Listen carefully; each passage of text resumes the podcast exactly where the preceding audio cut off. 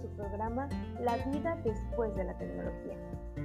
Este espacio en el que los profesores nos sentimos identificados y podemos resolver dudas, innovar y compartir ideas, en el que la educación y las tecnologías de la información y la comunicación se vuelven uno solo. El día de hoy le dedicaremos nuestro tiempo al tema la importancia de las T I C en la educación. Para comenzar, ¿cómo es que surgen las siglas EBEA? Si bien EBEA es un término educativo muy actual, pues significa entorno virtual de enseñanza y de aprendizaje. ¿Cómo es que un EBEA logra transmitir conocimientos a nuestros estudiantes, siendo este un método a distancia? Pues recordemos que es un medio por el cual se desarrollan los contenidos de una asignatura a nivel virtual y se crean los espacios en el que habrá la interacción y la transmisión de conocimientos y saberes entre profesor y alumno, así como de alumno hacia profesor. Si bien los alumnos que toman clases, cursos, incluso posgrados en línea cuentan con un desenvolvimiento vasto al momento de obtener aprendizajes, siempre será importante la inducción y la conducción de estos temas hacia el camino correcto. Es por ello que un EBEA debe cumplir tres funciones básicas, pero no pueden faltar. Está la función pedagógica, la organizativa y la tecnológica. Bien, el primer aspecto nos habla acerca de la distribución de materiales, es decir, tener los suficientes elementos a la mano con los que el alumnado pueda trabajar. Después, estamos en contacto con la comunicación, con la interacción, esto con el fin de mantener eh, un, un, un pequeño espacio que el presencial, el espacio presencial pues sobra, ¿no? Que es el intercambio de ideas, el intercambio de, de temas, de temas de discusión, que haya ese entablamiento de una conversación. Si bien a, a nivel virtual no se puede establecer una conversación tan fluida como en, en lo en el espacio presencial, siempre habrá maneras para poder sobrellevar todo esto y sustituirlas. Después estamos con la gestión de los espacios de la comunicación para que se siga manteniendo la delgada línea entre el alumno y el profesor, es decir, por dónde nos vamos a comunicar, por dónde vamos a hablar, en qué horario podemos hablar con usted y preguntarle, etcétera, etcétera.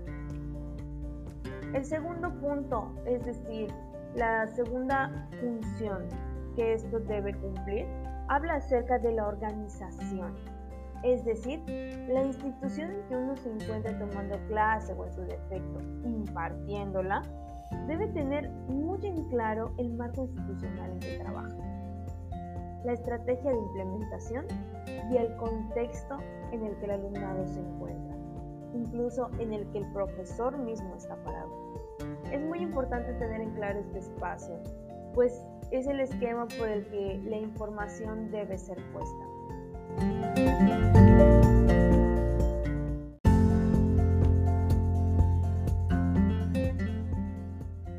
Finalmente, y el aspecto que nos interesa es el tecnológico.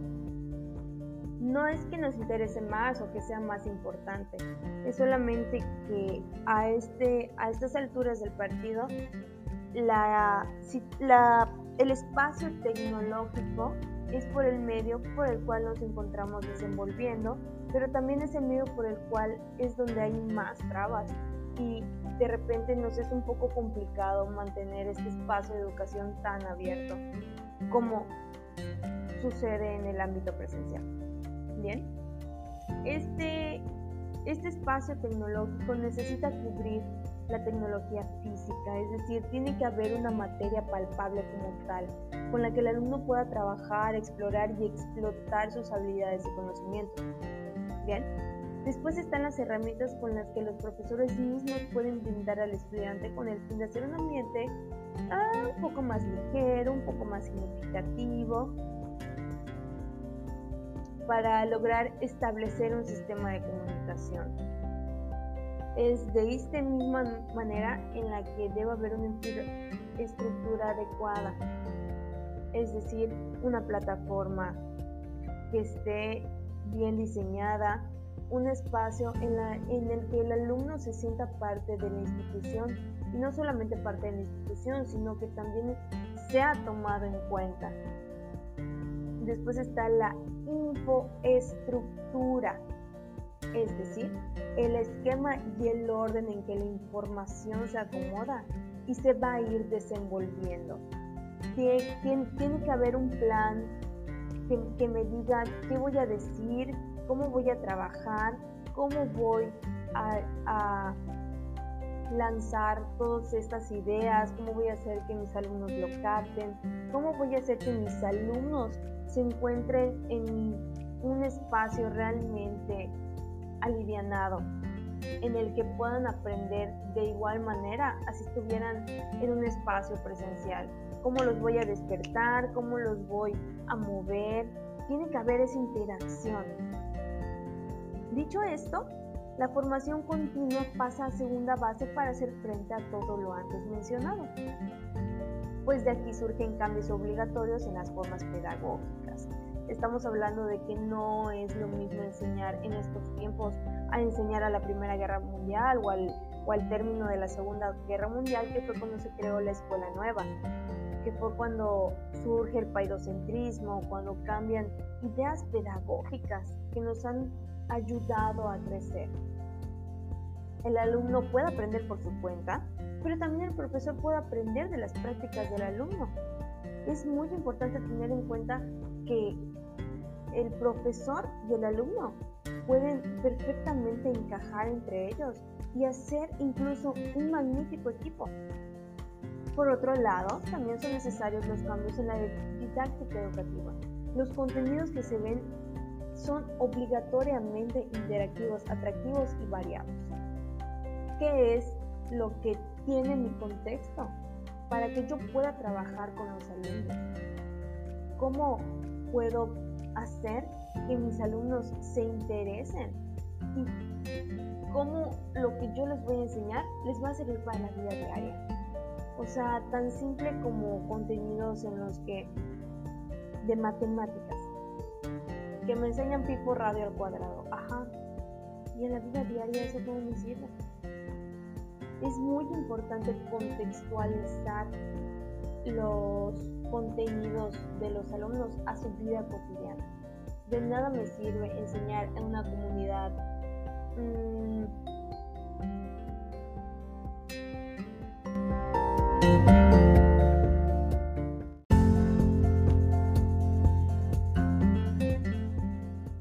cómo es que pueden manejar un Ferrari o cómo es que puedo volar un avión, si simplemente no es parte de su vida cotidiana todo esto. No es que el tema no se pueda tocar, claro que se puede tocar, pero siempre hay que tratar de que lo que se vaya a enseñar les vaya a servir aún más. Finalmente está el rol del profesor y el de los alumnos.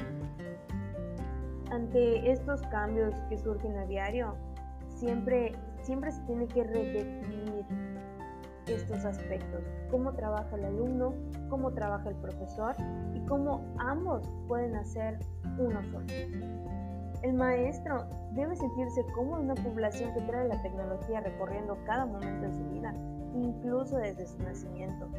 Muchos de los niños ahora nos dicen, no, es que los niños ahora ya traen un chip integrado y que los niños esto, o sea, así es, así se trabaja ahora.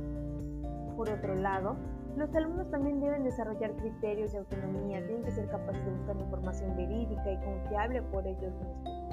No se pueden esperanzar a que el profesor les diga todo, les dé todo, les enseñe todo, porque entonces estaríamos cayendo de nuevo en este espacio cuadrado de la transmisión de información. esa, esa parte que, de la historia que ya pasó, en la que se le dice al alumno que se, qué es lo que se tiene que aprender de memoria. Porque recordemos que cuando enseñamos de memoria, no estamos enseñando nada en realidad. A memorizar, para eso se trabaja con adivinanzas, con, con mil estrategias.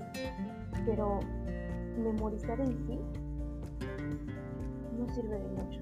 Debemos de, de, de siempre buscar que el alumno busque alternativas, que sea suficiente, que sea competente para la vida.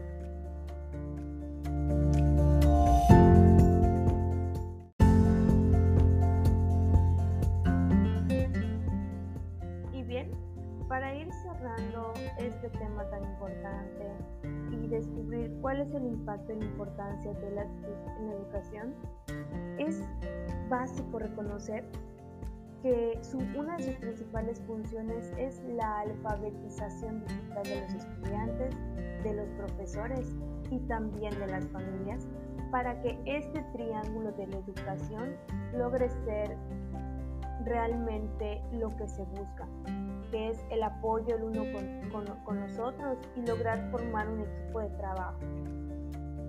También está el uso personal, tanto de los profesores y de los alumnos, para poder tener el acceso a la información, a la comunicación, a la gestión y saber procesar datos. Está la gestión del centro, está la secretaría, la biblioteca, la gestión de la tutoría de los alumnos. Cómo los alumnos van a manejar todo este espacio. Deben de tener un tutor y deben de tener un guía ante esto. Es muy importante que los alumnos estén, lle- lleven una guía correcta. Y quién mejor que un profesor para lograrlo.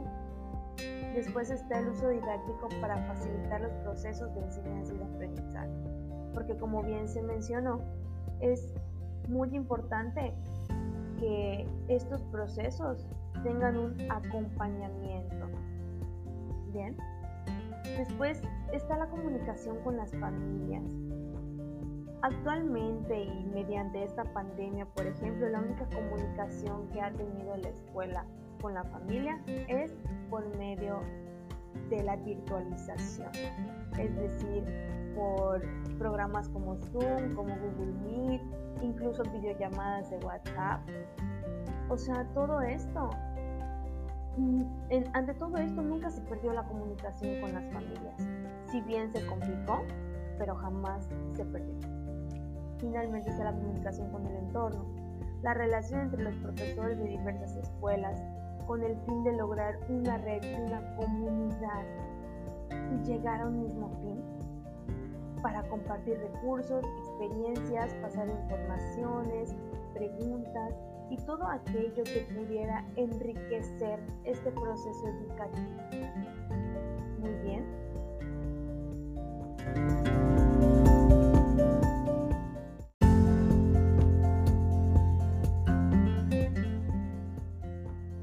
Seguir compartiendo experiencias se nos ha terminado, pero continuaremos con este extenso tema en el siguiente capítulo.